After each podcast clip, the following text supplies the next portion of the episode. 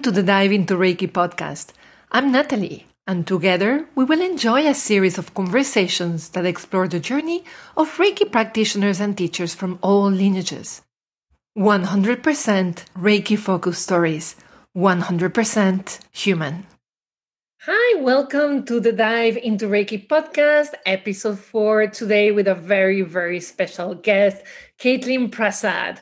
Caitlin is a founder of Animal Reiki Source and president of the Shelter Animal Reiki Association, SARA. A Reiki practitioner for over twenty-two years, she teaches and shares the healing benefits of Reiki meditation for animals and their caregivers. Caitlin has created the Let Animals Lead Method of Animal Reiki. This method represents the world's first specialized, extensive, and professional curriculum in Animal Reiki and meditating with animals for healing. Caitlin's nonprofit, SARA, shares and teaches animal Reiki for rescued animals and their caregivers in shelters and sanctuaries around the world. And honestly, for me, it's a great pleasure because uh, Caitlin basically invented the modality of animal Reiki. It wasn't a thing before she decided, why are we not doing this? So welcome, Caitlin. Thank you so much for saying yes to this interview. Uh, so welcome, and I wanted to start, like I start with everybody, a little bit of your origin story when it comes to Reiki, the first time you came in contact with the modality. Yeah, thank you so much for having me, Natalie. I'm really happy to be here. And um, yeah, my Reiki story is, I guess, similar to a lot of people that I've heard where um, it's unexpected and, and it sort of um, takes over when you had other plans, I guess, and maybe the best things in life are like that. Um, but I originally discovered Reiki through my mother-in-law, and she wanted me to get a treatment because she had had a treatment and she lived in Denver at the time. And I lived on the West Coast. So I had to fly out the next time I visited her, and she set up this whole thing. Oh, you have to go get this treatment. And I'm like, Reiki, that sounds weird. And I was like, I'm, I'm like humoring her, right? That's like why I did it. And, um, I got that, that treatment, that first treatment. And it was so relaxing and peaceful and like more than, more than peaceful, but like, like filled with well-being, like filled with goodness and light. And, um, and I had grown up with severe anxiety disorder. So I was always stressed, always nervous. And when I had my Reiki treatment, I felt just good. Like everything was okay, you know? And um, I just, I got up off the table. I felt like I was walk, like levitating a few inches off the ground. You know, I felt so light and like all my burdens had been lifted. I just felt so good. And I'm like, oh my God, th- this is going to heal my anxiety. And I had never, I never thought I would be able to be healed. Like I almost never even put that in my mind that I could heal my anxiety. I was just like, I'm an anxious person. Oh, well, I have to live with it, you know? And so just the door opened that there was a possibility that my anxiety could be healed. And so I immediately dropped everything and had to learn Reiki. I found a local teacher. Um, I also ended up studying the next time I went to Denver with the teacher, my teacher, Martha in Denver. And, um, And just Reiki from there on, like literally started every single day practicing Reiki and just totally dove into it. I dove into Reiki, Natalie. Right from the first. Literally. Oh my God, I love that. It's funny how many of us with anxiety discover Reiki is one of the few things beyond medication that actually help us. As you say, like there is a possibility of feeling fine and not scared, which is beautiful. So how was that training? How, like, what did, what lineage did you train it at the beginning? So the two lineages I learned originally for the first seven or eight years um, w- was um, like Takata lineage or Reiki Shiki Ryoho. Um, one of my teachers was Reiki Alliance. Yes. So my Reiki Alliance teacher um, was actually very strict. And um, here locally, and it was very like hands-on Reiki on, hands-off Reiki off. That was like how I originally learned.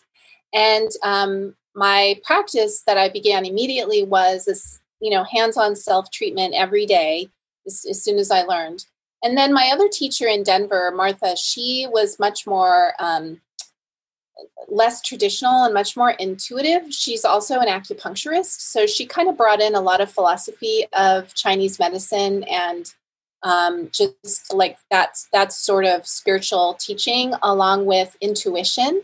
And so she was much more like, well, you know, your hands will guide you. And, you know, you have these hand positions to start with, but you can be more flowing, you know, and free with it. And so Um, I think it was kind of nice to have both of those teachers and both of those perspectives um, and in the beginning. Um, and so I think it gave me a really good foundation um, for what Reiki is and, and mostly for my own healing. And what I always teach my students now is that Reiki actually starts with you. And even though you're here for your animals, because everyone who comes to me wants to help their animals, right? Even though you're here for your animals, it starts with you. And I learned that really, really strongly from, from my first two teachers about that self-practice so that I was able to really focus on me. And it was interesting because when I was doing my self-practice, hands-on self-practice, that was when my dog, Dakota, came and laid on top of my feet in this really weird way that he never did. And he only did it when I was doing Reiki. And I'm like, what are you doing? And finally it dawned on me that he was like, like taking the, the Reiki space, you know, he was like helping himself to some lovely healing energy. And um, so I, I sat down on the floor and put my hands on him. He rolled on his side and he was like, finally, Mom, geez, I've been trying to tell you I want Reiki. And you finally, you know, cause it just didn't occur to me. I was so focused on my own healing. Um, so when Dakota kind of showed me that animals love Reiki, the other thing that that it showed me, which was kind of like a light bulb moment, was animals already know what it is. Like for me, I had to take a class. I had to like read about it. I was like, this doesn't, this is confusing. And then my teacher would be like, well, just practice it and it will make more sense. Right. And my dog's like, oh yeah, Reiki, totally. I, I got it. I got this. Totally get it. I'm, I'm taking this for healing. This is great. Thanks, Mom. And I'm like, but how do you know? So that was kind of like my, it, it was just so fascinating to me how animals are so energetically sensitive and also very wise about energy. And so that, that kind of brought me onto a little different trajectory with my Reiki practice. I mean, I was so like immersed in Reiki and I loved it so much. And it was helping my anxiety so much that I, I thought, you know, I, I want to do this. I want to teach this. It, be, it just became bigger and bigger in my life. But then the animals were coming forward and saying, but Kathleen, don't forget about animals. And I was volunteering at, you know, shelters and I was walking dogs and working with cats in shelters. And I was seeing amazing responses to Reiki from these animals that were very stressed. And I knew exactly how they felt because that was like my my inner way of being was stressed. And I'm like, oh, I know Reiki can help you because it's helping me. And, you know, Reiki with my horse, I would do Reiki with my horse and people would walk by the stall and look in and go, what are you doing? Can you do that for my horse? And I'm like, I don't know. I, I guess so. And so it just started like taking over, right? And that was kind of where where it where it really began. And I remember, I still remember going to dinner um, with my husband and my brother-in-law, and I'm like, I thought I would teach middle school my whole life, but now I just I feel so inspired about Reiki and also animals. And my brother-in-law's all, well, why don't you do animal Reiki? And I'm all, because nobody does animal Reiki. Like that's not a thing. And he's like, well, why don't you make it a thing? And I'm like, well, yeah, okay. I could, why not? I could make it a thing, you know? And that's like that conversation over dinner, like created something in me that, you know, I'm like, it's okay that I'm the only one who does this. It's okay that nobody understands. Like, I just knew in like the core of my being, like, this is my purpose. This is, this is what I'm supposed to bring to the world. This is what I'm supposed to do, you know? And so here we are, you know, twenty-three years later, and animal Reiki is a thing now. Yes. You made it. No, I am really like surprised because Reiki was already not that known like twenty-three years ago. Animal Reiki is still like as you say, like mostly you invented the modality. So it was really a big breakthrough at the time. And also it's funny because Reiki is becoming one with the universe, but we keep it very much limited to humans. So I love that you had that breakthrough. And I love that it was someone who was outside who could see with fresh eye, right? And give you that insight. Yeah. I think that's so beautiful. And I love in the pre-interview, you told me your teacher's reaction when you came, like, I have this idea. Yeah, my my very first teacher, she's like, no, you can't do that. That's not a thing. You you have to do all your training with Reiki, and then you have to teach Reiki for, for people. You can't do, that's just not a thing. And I was like, okay. And then I went to my second teacher, my teacher in Denver, Martha, and I'm like, is this a bad idea? This is what I'm thinking. I want to do, I want to focus totally on animals. Like I realize I've been focusing on humans for seven years and I was, you know, kind of on that path, but that's just not it for me. What do you think about this? And she's like, Kathleen, that is the most amazing idea. And if anyone is going to do it, you're the person to do it. And I've supported one hundred ten percent. And so that was kind of how I was like, okay, well, you know, cause you, you have to have a teacher that will train you in level three Reiki, will train you to be a Reiki teacher in order to go any further. So I had to like find that person, and, and Martha was that person for me. And so I'm just really grateful that she, like, she saw potential and possibility where other people were like, oh no, no, can't do that. No, and, and I, I just love that. And I, I think when we're talking, we're talking hope, Reiki system, we have to respect the core and the modalities, but we have to express it through who we are in our practice, right? So for you, that's your expression. For me, it's a lot about uh, reporting or mixing it with martial arts. So we all have very different expression of Reiki, as long as we're true to who we are as people, right? Not, we don't do it for marketing value. So I think that is lovely. And tell me a little bit, because you also, even like the way you offer Reiki to animals at the beginning to what you do now, your system has evolved a lot. And I love that story. It moved me very much, not just because of animals and your story, but I think it's a great inspiration even about sharing Reiki with humans. So I would love if you can tell a little bit that evolution.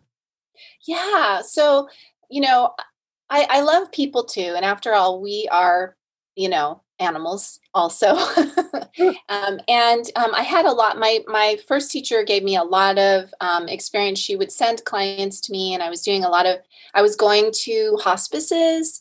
I was working on hospital patients. I was going to people's homes, and people would come to my home. So I was doing a lot of human, human treatments for the first seven years of my practice.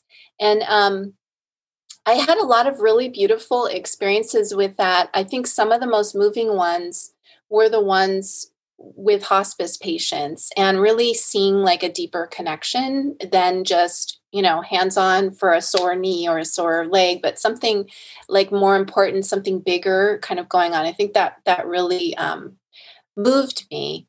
And, you know, some of those treatments were not conventional because the person couldn't be touched. Or if they were in a hospital bed, you could just sit and, and kind of, you know, hold their hand. And I remember um, my my neighbor got um, hit by a drunk driver, and she got like a brain injury. And I went in to to see her in the I C U to do Reiki. And I sat down and I just I put my hand on her foot, because that was the only place. I mean, she was so banged up, you couldn't touch her anywhere. And I'm like, well, this isn't. My teacher would not approve of this. This is not strict. This is, you know, I put my hand on her foot. I felt so much Reiki flowing through me. I, I got like pain all the way up my arms to my shoulders, and just like just buzzing all over. So I knew that that healing connection was happening. And the nurse had said, you know, she's she's out cold. She's on meds. She's not going to wake up, but you can sit with her. So I'm sitting with her, and about fifteen, twenty minutes later, I hear this little voice. Kathleen, I knew it was you. And I'm like, she's awake, you know, yeah. And she could only open one eye. She was all swollen, and she had this, she's, her name's Stella, and she has this adorable little voice, cute little voice for um, just adorable. And her little voice came out, and she said, Kathleen, you know, I knew it was you. And she said, I felt like I was in the bottom of this black hole, and I wanted to give up because I was in so much pain. And then I saw this light, and I knew I was going to be okay. And she said, it felt like you pulled me up into the light. And I was like, It was so amazing to hear that, you know, from hear that, because we don't get that kind of verbal feedback from animals, right? And and mm-hmm. I, I was like, wow, you know, I didn't even do the right positions or anything. You know, I was just sitting there with her, um, and I thought, you know, that that is what is happening when I go to a shelter and I sit with a dog, and the dog is depressed and listless, and there nobody home in their in their eyes. They're just tuned out. And I sit with them from outside the kennel, and all of a sudden they they see me and they come over and wag their tail. And I would even have dogs roll on their back for me to like reach through the, the bars and rub their belly at the end of a session. Like they would just come back to to hope and to positivity through like Reiki was just it was like pulling them up into the light. That how she described it was like, I, when she said that to me, I'm like, I, I got the vision of all these shelter animals that I could see felt so much better after a Reiki session. Um, and so it was like, it was kind of like, you know, the human practice really gave me the verbal feedback for what people experienced and felt that I could see in animals. It, it helped me make that bridge and trust a little bit more. You know, but when I worked with animals, a lot of times I couldn't touch. In the beginning, I tried to just use the hand positions that I'd learned for people and, and put them on animals. Um, so I would, but I would never start at the head because animals don't like that. So I would start at the, the like shoulders, and I would move down the body, and then I would end on the head when they were like really relaxed from Reiki or something. So that's how I began. And like my first book, Animal Reiki, really kind of shows that, that type of thinking. It was really taking human protocol and, and really modifying it, but doing it basically for animals. But I had a little problem with that because some animals were like, sure, that's great. Some animals were like, as I was doing it, they're like, looking kind of uncomfortable. And then after like two minutes, they would run away. So I'd only get in like two minutes of Reiki. Then some animals would be like, oh, hell no, you're not doing that to me. And they would totally run. And then I'd be like, but then they, you don't get any Reiki. There's no, there's no healing happening. Right. And so I, I started to that, that feeling of like wanting to, to help and to create that beautiful space of like, pulling you into the light, like bringing that well-being and in, in, in a moment of suffering, bringing you into that well-being. I'm like, you know, how, how do I, how do I make it so that every animal feels safe and comfortable? And I'm not like pushing too much with like all my, here's some healing energy. Come, come back. I'm trying to help you, running after the animals. Come back. You know, the, the healing is for you, right? Yeah, I've been there. I've been yeah. running after a few cats. Yeah. And I thought, you know, that that just didn't feel satisfying. You know, I was just like, that didn't feel right. It just wasn't good. So I'm like, how, what do I do so that like, if I would think in my mind, okay, who's like the most sensitive animal? Like, let's say a feral cat, right? A feral cat is afraid of humans, doesn't, you know, want to be in a cage, wants to be free, is, is really like their eyes get all big and they, you know, they, when they see a person, they're just so, what do I have to do so that that feral cat feels the peace of Reiki and feels trusting of me to step into connection? Like, what do I have to do? I want every animal, even the most fearful ones, to feel safe. And I don't want to push my will on them or my agenda on them. And so that, you know, kind of the combination of like working with people, but finding instances where I was modifying the protocol for people because I had to, and it worked. And then, you know, trying to make it more, more comfortable for animals and respecting them more, really, you know, not wanting to dominate over them as the Reiki healer, but like really seeing it as like a shared decision making, you know, they can decide yes or no. And, you know, so that was kind of where my protocol started to really um, go in a, a different direction. And the first thing I had to do was let go of hands.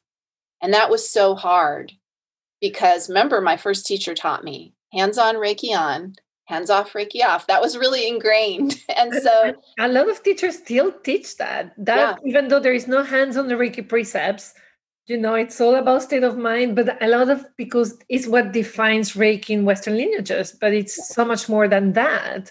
Yes. I think in your case, you know, your practice forces you to go and let the hands, because in rescue animals, shelters, you cannot really touch a dog who's been abused that easily, can I guess. Well, can. hands hands are bad for a lot of animals. They've never known kindness. They've been abused. So when they see you with your hands, they look at your hands like they're weapons. It's really heartbreaking, mm. you know?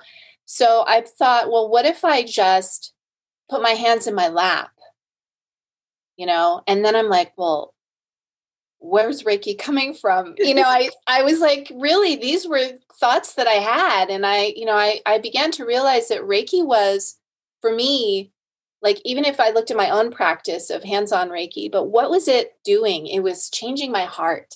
You know, my heart that was so anxious and had so much fear was like relaxing and opening and just feeling so good. And so I'm like, you know, Reiki really touches this. So that's kind of what I say now to my students is, you know, Reiki's about touching hearts, not hands. So that was really my first scary, like, oh my God, like, am I still doing Reiki now? was letting go of hands. But something really interesting happened when I put my hands down on my lap, because I didn't even, this is a predatory position. So I wouldn't even be across the room like this, because I look like I'm going to pounce and attack, right? That's true. I didn't think of that, but yeah. So the hands had to be on the lap. Okay. Like not beaming, not doing anything. So hands on the lap. Animals would be like, oh, and then I had a couple of animals actually come over and, and I knew like, you know, they had surgery or, you know, they had torn a muscle or a ligament in a leg or something, like a dog. They would come over and they'd actually like look at my hands on my lap, and then they would turn around and they'd back up their stitches and sit down on my hand. Like they would literally like be doing their own hand position, you know, and I'm like, well, I never thought, saw that coming. Like the animals will choose physical touch and they will choose it in their own way. And you know why I never saw that before was because I never made space for it to happen. No, because it's it's contrary to what we learn. And, you know, again, in, when I learned animal Reiki, like I let go of the hand because of the Japanese training later on. But at the beginning, it was like you place, they were even like chakras for animal. And I think I told you no more than ten, fifteen minutes, right? Mm-hmm. Because animals don't have mental blocks, so they can get the energy faster. So my training with animals, and probably they gave me like ten minutes of training, was completely insane. And then with the Japanese, uh, more about holding the space, then I realized I don't need the hands. But before that, I, and I'm really bad with chakras. So I basically could not, I could not remember where the chakras on animals were. But but I love the fact that I that they actually went and sat on your hands. You must have been so surprised. Yeah, I was. It was just, it was the weirdest feeling. I'm like, oh, why didn't I do this before? You know, or a horse would come and lean into my hands and then they would move their body around. And it wasn't in any like order. It was just like where they felt good. And I'm like, wow, animals actually have a have a way that they like to be. You know, and, and not all animals came up and touched me. Some animals would lay down like five or ten feet away. Some animals, some fearful dogs would come and lay down behind me and lean against my back. Oh. And it was really important that I didn't turn around or look at them. Like I didn't even see them the whole treatment, but I would feel them very gingerly lay themselves down and I would hear them. You know, so, you know, some animals didn't want to be in my line of vision. Some animals wanted to be, you know, further away, some closer, some in my hands. And I'm like, wow. So if I just hold space, animals decide what's comfortable for them. And if I'm not pursuing some agenda, then I never scare them. If I just sit quietly, then they're always comfortable. They're always safe. They're always like the trust is built so quickly. So that was like a huge like change in my protocol. I'm like, okay, well, I can't, we can't do hands. We can't do hand positions anymore because we might offend somebody. We might come on too strong. You know, we might make an animal uncomfortable. We might lose trust. And by the way, what you said about timing, my, the first, I would say probably the first ten years of my practice, when I was really just trying to do as many Reiki treatments as possible on as many animals in barns and shelters and everything, an hour, sixty minutes. That was the ideal time. And, you know, a lot of that idea of, of short treatments is about our lack of ability to hold space. We get impatient because nothing's happening. We're not doing a protocol, you know, so mm-hmm. let and the animal gets up and leaves. So let's just finish. But guess what? You just continue to hold space. They come back. It's like an ebb and a flow. They walk in and out of the space and they come closer or further away. But if you never just sit and hold the space, you never see them come back because you, you're like, oh, it's been two minutes. They got up and walked off. So I'm done. Bye. And you leave and the animal comes in and goes, where'd she go? I came back for more Reiki. She's gone already. It's only been two minutes, right? Yeah, but that's our training. I remember they told me if the animal leaves, it's because he's ready. That's what I was told. And it's funny because my I easily hold focus and space for fifteen minutes. After that, I need to, like with with time, I've learned to concentrate and hold the space for an hour, two hours. But fifteen minutes when I'm like busy and like to make, that's my time. And so basically you're, what you're saying is that is that's the space most of us can really hold the space without any trouble. Yeah. And that's why, yeah. So we blame it on the animal. There is something I love. Oh, let's blame the poor animals. Uh, but there is something I love that you mention a lot, respect the animal. And then you told me about that big aha, that oops, that you had that I think also is very tied to respect and, and to the animal. So we love if you could share that story. So yes, that's like the second um, major change in my protocol that happened. And it happened from this mistake that I was doing for such a long time.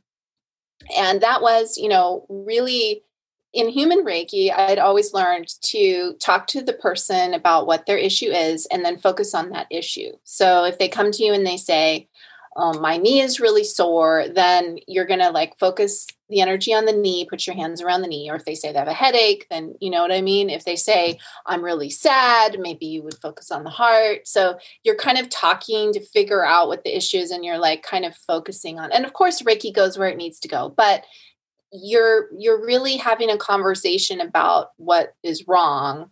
And then you're kind of focusing your protocol sort of around that to some extent, right? And it varies with different, the way different teachers teach it, but that's kind of the way that I learned from both of my teachers initially, right? Yeah. So, so yeah. Yeah. So I would to people to just, okay, if they say they have a headache, place their hands on the head, but don't focus, just so they feel like you listen to them, but to just do the session open. But that I don't think is also very common teaching. Right, right. But you're still focusing on, you're still going, okay, here's, let's, let's put our hands on the area, right? They feel hurt. But yeah. I noticed with animals that, that especially horses taught me this, that the opposite was true. If a horse had um, a sore leg, if I went anywhere near that sore leg, if I even thought about that sore leg, once I let go of my hands and I was just like trying to, but my thoughts would be like, oh, the sore leg, I should, you know, tend, you know, I should offer healing energy to the sore leg. Their ears would go back. They would turn and look at me like, ah, don't think about what's wrong with me. I'm totally fine. And they, you know, they'd walk out, you know, um, with cats. It was funny. A cat would be like, if I would go to someone's house to do Reiki on their cat and the cat would be like sleeping. So I would stay across the room. I wouldn't disturb them. And the person would tell me, you know, they have this kidney disease and, you know, it's making them, they're not able to eat and it's very, making them very ill or whatever. So I would sit and, you know, we talk and then I'd sit down, I'd start Reiki and I'd start going, okay, so they have this kidney disease and we want to heal. And they'd be all, they'd wake up, be like, I don't know who you think you are coming into my house and thinking about me as if I'm not perfect, but I'm out of here. And they would, you know, they would totally run off, you know, and I'm like, oh shoot. Like, I'm like, are they really hearing my thoughts? Yeah. Yeah, they were. And they don't like you to focus on their ailments. And so I, I was like, that's really scary that I have to monitor my own thinking because they're connecting not only with what my body's doing, like I figured out, okay, stop with the hands, but Like, how, how do I monitor my thoughts? And so um, I would give myself affirmations. So if an animal was really anxious, I would think about affirmations of courage. And so I was trying to like create positivity, but I was missing a piece. I was missing something. And this did not come clear to me until I got breast cancer. And I had the terrible experience of having the diagnosis and then going home and telling all your friends and family and seeing their faces and their eyes and the way they look at you completely change like this. Like, no longer am I Kathleen. Now I am a tumor. And when they look at me, all I see is fear, um, pity, sadness, you know, worry, like varying degrees of that from everyone who looked back at me. And it was the worst feeling. Like, I felt like I had lost myself, because you don't realize how much you identify with the way people look at you, especially the people that are close to you that you love. And the way they see you, it really is part of who you are. And when that is completely gone, I was like, where, where did Kathleen go? Like, I was here all these years, and now it's, you know, it was, it was ex- extremely painful. Like it, it, I was already terrified of what was going to happen to me. And now all of this, it like made everything so much worse. Yeah. That is and, really difficult pain to bear on top of the physical pain. Yes. And I, but you know, something happened, you know, as I was kind of in there, I had, let me tell you who in my life could see me still, my dog and my horse. Oh. When they look, I went to see them next. They're like, hey mom, great to see you. This is awesome. What are we doing today? Let's go for a walk. Are we going to, we going to ride today? You know, like they were totally like, and I'm like, how come my animals can still see me? Right? That was like, and then I realized, oh my God, I have been doing this terrible thing to the shelter animals and to the animals in hospice. I've been seeing them as broken, as less than, as I've been defining them by their ailment. And when they look at me, they see reflected in my eyes everything that's wrong. That and it bro- it broke my heart. You know, I realized I was in the shelter trying to do the right thing, but there to help, to support.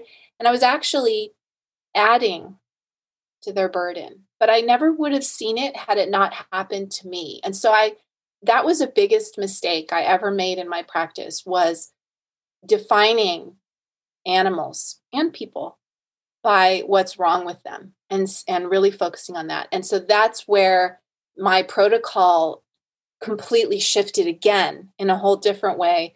And so what I say now, it's like the third pillar of my Let Animals Lead method, is that we focus on the animal's perfection in this moment. Because for me, you know, seeing that essence, like my dog sees when he looks at me, when my horse looks at me, you know, always perfect. Doesn't matter if I'm in a bad mood, if my hair is messed up, if like, if I have cancer, like whatever it is, no, I'm perfect. And they look at me and I'm like, how do they see that essence? I need to see that essence in myself so that I can get better. Mm-hmm. And I need to see it in the animals that I'm with. And so that I, I just vowed, I will never do that to another being. Like, it's so painful. And so that's such a big thing that I teach now, um, that also is is so different in a protocol where you basically let go of whatever the diagnosis is, whatever the issues are. It's like you you acknowledge them and go, okay, yeah. Mm-hmm. But now we're doing Reiki. So in mm-hmm. this space. It's all bright light. You are the light. All is well. You're perfect in this space. It's filled with love and compassion. And you really have to, I think you have to see that in yourself before you can really see it in others. And so my my cancer journey really taught me how, how do I see myself as the light in my darkest moments? That was just a lot of what I learned, I think, through my journey. And so it's something that I, I always tell my students, I don't want you to have to go through cancer to figure this out. So I'm telling you right now, this is how you see, you know, let go of everything that's wrong. Nothing can diminish and, and dim that beautiful light within. It's still there. Even in, in the little dog who's passing away, who's very sick, I want you to see deeper than that. See their beautiful light. Shine, be a, be a mirror. Reflect it back to them, remind them of that beautiful light. And then whatever's meant to happen in their journey, if they get well, if it's, t- if it's their time to pass, they will be embraced in the light. And in, in just like my neighbor Stella said, you know, pulling them up into the light, you know, they will be embraced by that beautiful light, whatever, you know, we can't control what happens, but we can create a space that's filled with love and compassion and, and light. In, in every moment, in peace, in every moment, it's possible. Thank you so much for sharing that. I know it's it's a very vulnerable story, so I really appreciate you sharing it. And again, I think it's great for animals, but for me, what you are saying is basically the essence of Reiki. So I really appreciate in the beautiful way you shared that. So uh, I want to get a little bit of the details because you actually created uh, the Lead the Animals uh, modality, and it has some pillars. So I would love if you can explain a little bit to uh, the people listening or watching this video what the, the protocol or your system is about. Yeah, absolutely. So the Let Animals Lead method is something that uh, represents the evolution of my own journey um, and um, the, the little lessons that animals have taught me along the way. And the first pillar of this practice is that it's based on uh, Japanese Reiki techniques. And that, of course, was my um, teacher, Frans, which I know you've also studied with him. And so when I studied with him, he presents Reiki as a meditation practice. And so that, when I learned that aspect and that slant on the different tools that we have, that really opened things up because, of course, with animals, right, you can't use the hands-on protocol anymore. So it's all meditation-based. Um, so that all those Japanese teachings are really at the foundation and core of, like, what kind of meditations do I do? I do Reiki meditations. so that's, so whether it's the symbols and the mantras or the Hatsureho or, um, you know, any of the the precepts, even, Are, are taught as like a mantra, and then you you kind of go inward with the practice and you create that radiance that the animals can step into and step out of. So the the meditation, it's the Let Animals Lead method is really about meditating with animals for healing. But at the base, the first pillar is those Japanese Reiki techniques. So there's that to to kind of give us a foundation. But like I always tell my students, there's six pillars. Only the first one is Reiki. So it's really evolved into something more and different. And why? Because of animals, because wanting to empower animals, wanting to make them feel safe, wanting them, wanting to be able to deepen trust with them. Um, and just like really that, that sacredness of animals has really driven the rest of the pillars. So the second pillar is about touch, which I already talked about. We use touch only when animals initiate it. And that is very different than, than what others have done in the Reiki community.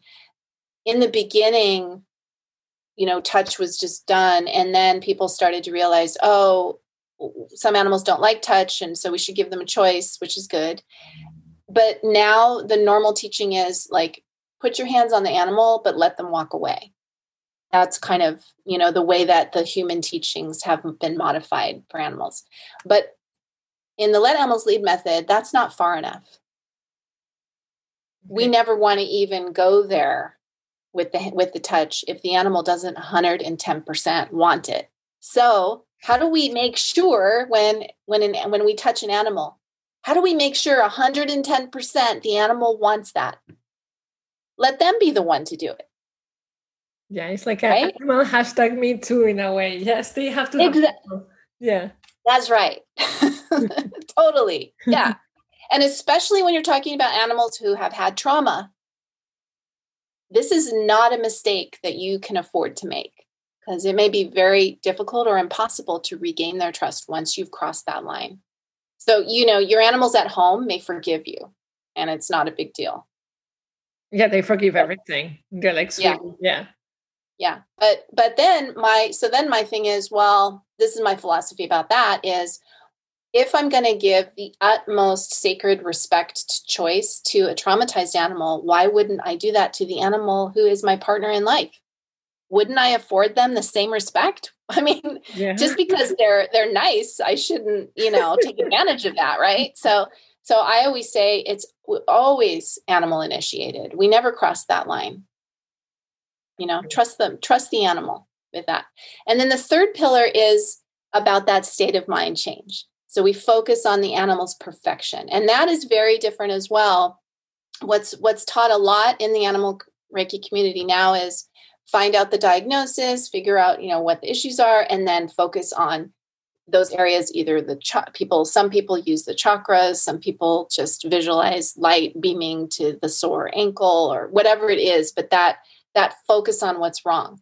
And because of my unique experience with how that feels negative when you're suffering and struggling with something, I said, oh no, we're not doing, hell no, we're not doing that. No, the perfection. We're, we're going to be, we're going to stand in the light, and we're only going to see the light, and we're going to reflect the light back, and we're going to be one in the light. And the light is all there is. Everything else just dissolves in that light. So that's, I call it seeing with your Reiki eyes, but that is really seeing, being able to see that.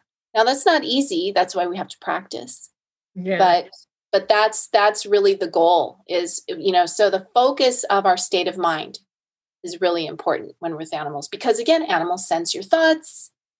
They're going to become uncomfortable and resistant to connecting with you if they sense your thoughts going to what's wrong with them. Your vibration totally changes when you start going, oh my God, they have this skin condition. Or if you look at them and say, you're perfect and beautiful. And, and it's, it's not, not that, yeah. And it's not that you're, don't worry. Yeah. You're not, you're not denying that they have a skin condition, right?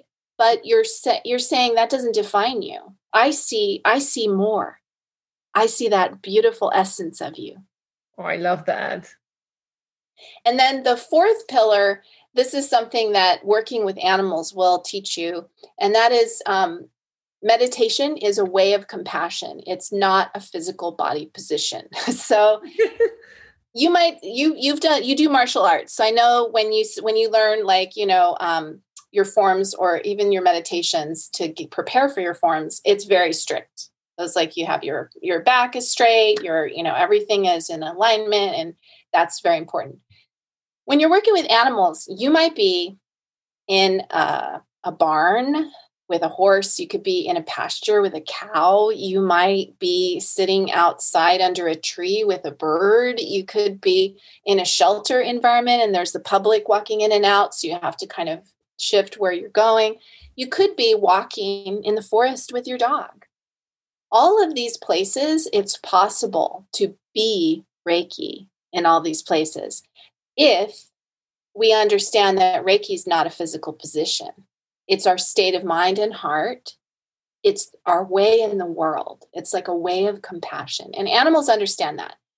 You know, you could be, if you've ever taken like a yoga class or something, you're sitting and like everyone's meditating at the beginning, and you have your cute little outfit on, and they have music and everybody's all shiny and looking good, right? But for all you know, everybody in the class is thinking about something else entirely. They're That's mad about something, right? Who knows? Totally distracted, not even focused, right? And the teacher will look out and be like, yeah, look how great the class looks. And you look around and go, yeah, everyone's so namaste. It's totally awesome, right? Nobody knows. Well, let me tell you, if you were standing in a pasture of horses and you look perfect, but mentally, you're out to lunch. Your heart is not in it. The animals will know like that, and they will not tolerate it. They'll just be like, oh, whatever, and they'll just leave. You know, and you notice this, oh my gosh, with wild animals, like meditating with tigers. I work at the Care Foundation, usually in February, although I didn't get to go this year. But I've been going there for ten years, working with exotic animals, um, rescued animals of all, like alligators, crocodiles, monkeys, like everything. They're so sensitive to your state of mind. If you don't have your whole heart in it, and if you're not completely like open and like in that grounded space, forget it. They will have nothing to do with you. No way. Doesn't matter how great your yoga outfit is and how perfect your posture is. They're like, forget it. Yeah, there is no Instagram perfection. I think it would be a great test for all of us to train with animals and then go back to humans, right? Because you, it will change the way you hold space. Yes. Yeah. Oh my gosh. Yeah. Because you're like, okay, it doesn't really matter whether I'm sitting, standing, my eyes are open or closed. If I'm walking, if you're with animals, you're going to be like, if you're with horses in a pasture, you have to keep your eyes open to be safe. So you're not going to be closing your eyes. You're going to have your eyes open. You're going to be aware. I mean, animals, they're, they're prey animals. Horses yeah. are. So they can spook. And so you have to keep your wits about you. But how do you meditate while you're still present? Well, the point of meditation is to be present. I know some of us meditate to go off into La La Land, but that's not. Animals kind of show us, no, that's not why we meditate. You know, you do your thing, honey, but I'm not going to be involved. Animals will be involved when our meditation brings us here. So that, again, that meditation is, is our way of compassion. But the physical position of our body is not, it doesn't matter. And in fact, with animals, we have to be really flexible. If we want to be in the pig barn with pigs, you know, we have to be able to sit on a bucket and move around or whatever, right? Yeah, and the pig may be chewing on your shoe, so yes. Right, exactly. Or the goat. The goat's chewing on your hair. My students in, at Bright Haven used to go out with the goats, and they come back and their hair would be green because the uh. goats loved to chew on their hair, but they had been chewing on alfalfa. And then they chewed on their hair, and so they'd come back and I'd be all, how was your treatment? They're all, it was awesome, with the big green slime in their hair. All, yes. But again, that is holding space, right? You're not distracted. They're chewing your hair and you still with compassion and not yeah. worry. It's and they're, they're with you because you're with them. And so the, it's an honor that they chewed on your hair because they didn't run to the other path. They would run to the back of the pasture and ignore you or, or headbutt you out of there. Right. I love that. So the fifth pillar is developing mindfulness with animals for peace and healing. And for me, this is really the essence of Reiki practice with animals is the mindfulness. So really learning to, to be here now in this moment. And everything we do with Reiki, if it's the precepts, if it's the Hatsureho, if it's the symbols and the mantras, you know, uh, if it's the, if we're doing hands-on healing for ourselves in the presence of animals, we're creating this space of, I'm letting go of all the other stuff and I'm here with you now. one hundred ten percent. I'm here with an open heart, an open mind. I'm here. So that, to me, that mindfulness is really ultimately the quality that animals seek in us. You know, I, I remember once I took some students to Guide Dogs for the Blind to um, to meditate with the dogs in training there.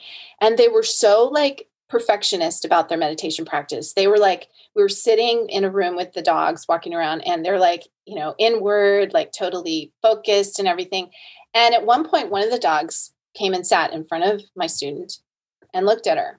And she's like, she kind of opened, she felt presence. She opened her eyes and she's like, no, I'm meditating. Don't bother me. I'm meditating. I'm meditating. I'm, I'm totally meditating. And then the dog's like, puts one foot on her. Looking at her. And she's still, and the dog like licks her on the nose. And she's like, she still like goes inward. And finally the dog's like, whatever. And he just walked away. But afterwards I was like, why didn't you engage with the dog? And she's like, well, because I was meditating. And I'm like, but what's the purpose of your meditation? And she's like, well, to connect. And I'm like, yeah. She's like, oh, okay. You know, so it was like light bulb. So really mindfulness, being here now, being present. That's what every, that's what, what animals teach us. You know, we can't zone out and be floating in space if we want to be with animals. And then the, the last pillar, the sixth pillar, I think is maybe the most important one. And that one is that we honor animals as teachers and healers in their own right. And that to me, you know, if there's anything that could heal the human animal bond on this planet, it's seeing through those eyes.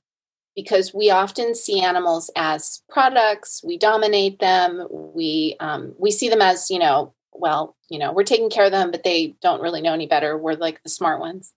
And spiritual practice with an animal teaches you that animals understand energy more. They're more expanded in their view. Um, they're spiritual teachers to us. And if we can see the world through the eyes of animals teaching us, even the smallest animal, even a butterfly, we can learn so much about transformation, right? From butterflies. We can start to see animals in that way. To me, that is the path towards healing for our planet, because that is what our planet is missing right now, is that that harmony and, and respect and, and seeing the sacredness in in beings that are different from ourselves, right? Such a change of paradigm, right? Because we always feel I'm going to offer Reiki to animals to save them, right? We never see them actually let me let them lead, but let them be my teacher and my healer. That is such a beautiful uh, change of perception that I haven't heard very much in the past. And you had a beautiful experience with the snakes. I don't know if you're comfortable sharing that. Sure. Yeah. Oh my gosh. So snakes, it was really funny because a lot of people hate snakes, and I have to admit that I am kind of afraid of snakes as well. And they're, they're kind of, um, they're just different kind of, kind of beings. And some of them are venomous. And so there's this whole thing between humans and snakes, right? Where it's like, oh my God, a snake, right? It's like, you know, and you hear the old Buddhist teachers tell stories about how you kill the snake and that represents something. And so there's just culturally, folk tales, everything. Snake's always the villain, right? Look in the Bible, right? The snake yeah, tempted yeah. Eve. Like, we're it's just here because like, of a snake. Yeah. Yeah. There, the whole, the whole cultural paradigm with snakes is like a negative thing, right? So when, um, after I had my surgery and I went to the Care Foundation a, a few months after, actually it was about six weeks after my surgery. So I was still pretty weak and I was still in a lot of pain, but I'm like, no, I need to go and be with the animals because it's so healing to be there. And um, that year I decided to go into the snake room to do Reiki with Leah. My, she's the vice president of Sarah, my best friend and, and partner. And, and so Leah and I were like, oh, let's go into the snake room. We we haven't done that before. You know, I, I don't know why we haven't, but you know, it's time to go in with the snakes. And they have like three walls in a room, like floor to ceiling of the glass, um, you know, cages with the snakes in them.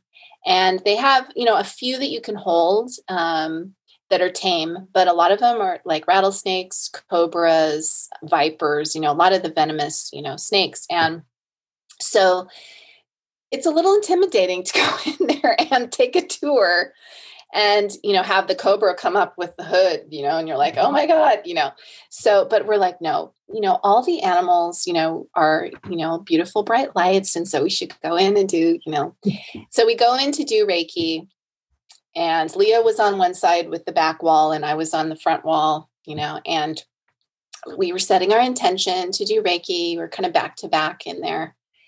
And all of a sudden I had this, this feeling. Instead of like saying, oh, you know, I'm here to help you and support you with Reiki, whatever. I'm like, I asked for some snake medicine. I'm like, I could actually use some healing. I'm feeling like crap. I have been through a lot in the last six months. And so I just had this intuitive feeling that these snakes were healers and teachers. I knew, you know, and um, there was a rattlesnake in front and right in front of me. It was all curled up sleeping. And as soon as I set my intention, I put my hands on my hara, he woke up and he brought his head up, you know, like this. And intuitively, I brought my arm up, which was in a lot of pain after my surgery. And so we were, my arm was like this, his head was like this, you know, looking at each other through the glass. And he started to dance. He started to just slowly weave back and forth. And I followed, my arm followed his his movement. So we were like dancing together. And it was like such a powerful, energetic feeling. I felt almost like I was, my hara was going to explode. Like my lower belly felt like really like dense and like weird, but I'm like, and then I'm like, no, this is the snake sharing. And, you know, this is an honor that he's dancing with me. We have this dance. So I'm like, I kind of let that fear go. It was kind of overwhelming, but I'm like, no, it's okay. As soon as I let my fear go, it felt good. And we just were doing this. And I noticed that I kind of stopped blinking. Like at one point I'm like, I don't think I've blinked in a while. I wonder if I should, I was like, I, my eyes need lubricant. I should blink. I just had that funny thought after like fifteen or twenty minutes. And then at one point I was so focused in on him dancing. His name was Kane. He was a cane back um, rattler. And he was about six feet, seven feet long, big one. I had this weird feeling that uh, of like a bigger view. And I looked at the wall and every single snake was dancing with us. So there were like two or three cobras. There was a boa underneath on the bottom part. There were some other like snakes. So there was like, I don't know, ten snakes all doing this, all of us together. And I suddenly saw this wall of snakes. And I said, um, Leah, uh, something weird is happening. And she turned around and all the snakes went like this. I went down back into their sleeping pose. And she's all, what just, what? She goes, something weird. What just happened? I'm like, I'll tell you later. I was like, oh my God. But at that moment, I felt so much gratitude. And I had made this weird connection with these snakes and feeling like, oh my God, like snakes show compassion to a human and are willing to connect after what we've done, after our culture, what our culture teaches, after all these years of en- enmity between us. And here they are dancing with me. And when I walked out of that room, my head felt really spaced out, but my arm, the pain was like eighty percent gone that I had carried for like six months. Beautiful. And I was like, you know, I was brought to tears because I thought I didn't deserve that. You know, why, why did they choose to, to share anything with me and to trust me? And I really believe it's that vibration we give when we really honor them and respect them. And we don't look down on them or view them through our limited, narrow lens. Like, I think that snake, that all the snakes felt, I didn't see them as something scary or as something bad or as something creepy, like, you know, and they probably thought, well, this is weird. A human that's looking at us with these different eyes, she sees us as the light. That's really interesting. So that's what I've really noticed with animals, whatever species it is, they, they sense and feel the way we see them. And so it's so important for us to, to open our eyes and see the light, because we are all the same thing. We're all this beautiful part of this web in the, in the universe. You know, we all share that and nobody's left out of it. So, you know, a lot of people are like, oh, snakes. No, I can never go in the snake room, Kathleen. And I'm like, I respect that. That's okay. You don't have to go in the snake room. But I'm just saying, if you, if you did, you might be amazed. No, I'm I'm so grateful for you sharing that, because a lot of times we say there is no giver, no receiver. A lot of times it's just we talk, right? We talk the talk. I think all your stories you're sharing today is really an incarnation of there is no giver, no receiver, but it's such a paradigm shift that no one is really talking about like a lot in Reiki. So I really love that. Like the snake story for me is that, as you said, we've been hunting them, killing them, scared of them, and they can feel compassion for us, right? And that that for me, when you say that story and when you say that part, when she felt compassion for you, and I call the snakes all female because I'm into empowerment, uh, like I feel goosebumps. I'm like, this is what Reiki is about, right? It's about letting go of separation and feeling compassion, and not the pity that we're trained in society to feel like, I'm a good person because I feel pity. True compassion that sees the light in everything, and understand we're just people dealing with things or animals or plants, right? Trying to do the best we can. Mm-hmm. So I'm I'm so grateful for you to share all of that. And, you know, if I could like beam your message to every brain in the world, I will totally do it. So hopefully a lot of people will see this interview. Because for me, again, that is the core of the practice, right? It's not healing a knee. It's, well, if we can heal a knee, like, great. But this is really what is going to change the world and make us you know, evolve as, as a society, and it would be such a beautiful society. So I'm grateful. I know I had a couple more questions, but given the time, I really want to move more to your goal, because I know Sarah is really important, which is your nonprofit is really important for you. So we'd love to close perhaps with a little bit of your goals, and then I'll show you the drawing uh, that I did for you. Um, oh my gosh, I can't wait to see it. Yay. Um, so yeah, so Sarah, Shelter Animal Reiki Association, um, was something I started um, after my dog Dakota passed away. And um, it's he's kind of our mascot, and it's sort of dedicated to his memory because he was a rescue dog. And he was also my first animal Reiki teacher, my most profound animal Reiki companion for, you know, sixteen and a half years.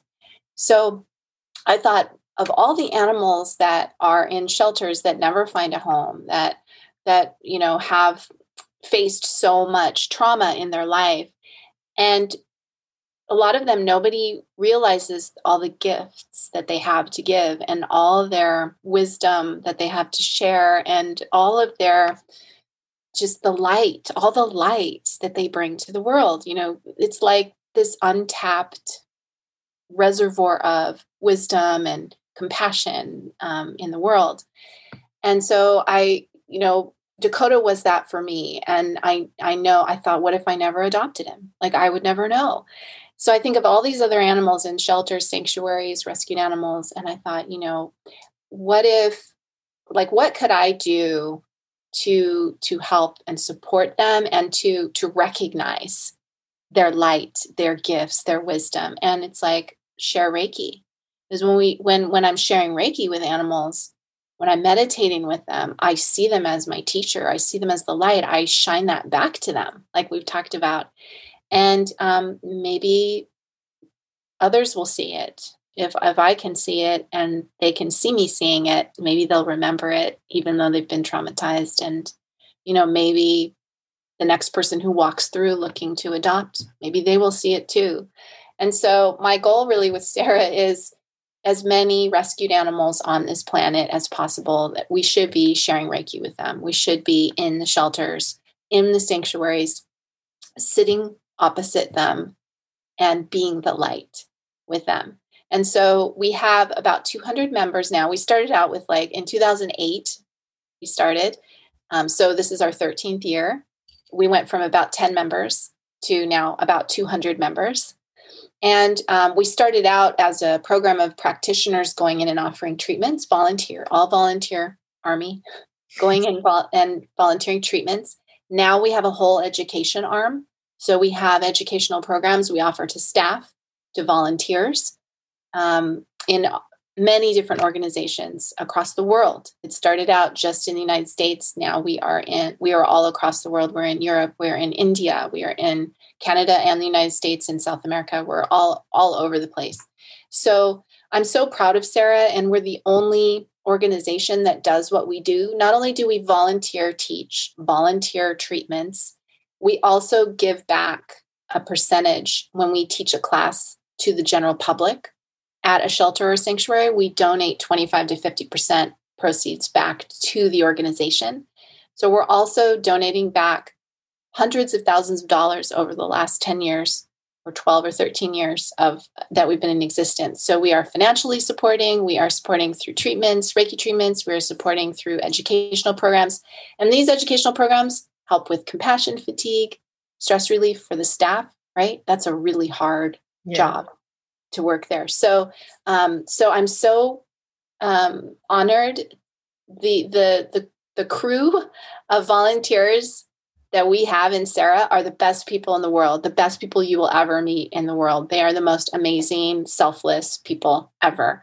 Um, and if you want to find out more about what we do and how to be involved, you can go to shelter animal reiki association dot org. That is our website. Perfect. And people also can go, because you also offer regular trainings and your books. I know all your books are on Amazon, but you also have your regular website for training, right? And that yes. is... Yes. If you, animal reiki source dot com, if you want to study with me, learn Reiki with me, learn animal Reiki, I have tons of different programs on there. I have a blog with tons of articles. I've got all my podcasts on there that you can listen in. And all my books are on my website and also on Amazon. And that's where I discovered your books the first time many years ago. Yay! It was very surprising, but I think I hadn't trained with Frans yet. I was training Western, so I was really intrigued, but I couldn't really understand very well what you were saying. It's incredible. Like, I love how my journey was like really with bad training at the beginning, because it made me a lot more compassionate and and also value a lot more like the wisdom of people like you sharing it. So I'm, you know, I'm really grateful actually for my very bad training at the beginning.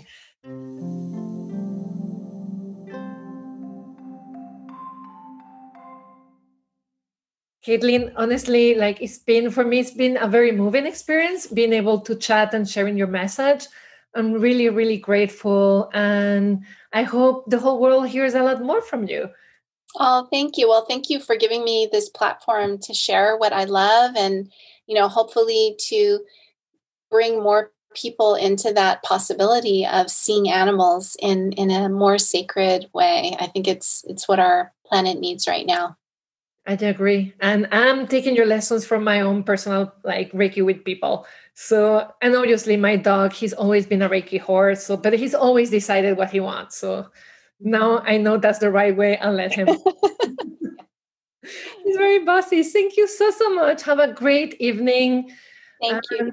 I'll miss you already. Like, I'm, you know, I'm like that with the interviews. I don't want them to end ever. So thank you so much. You're welcome. Thank you.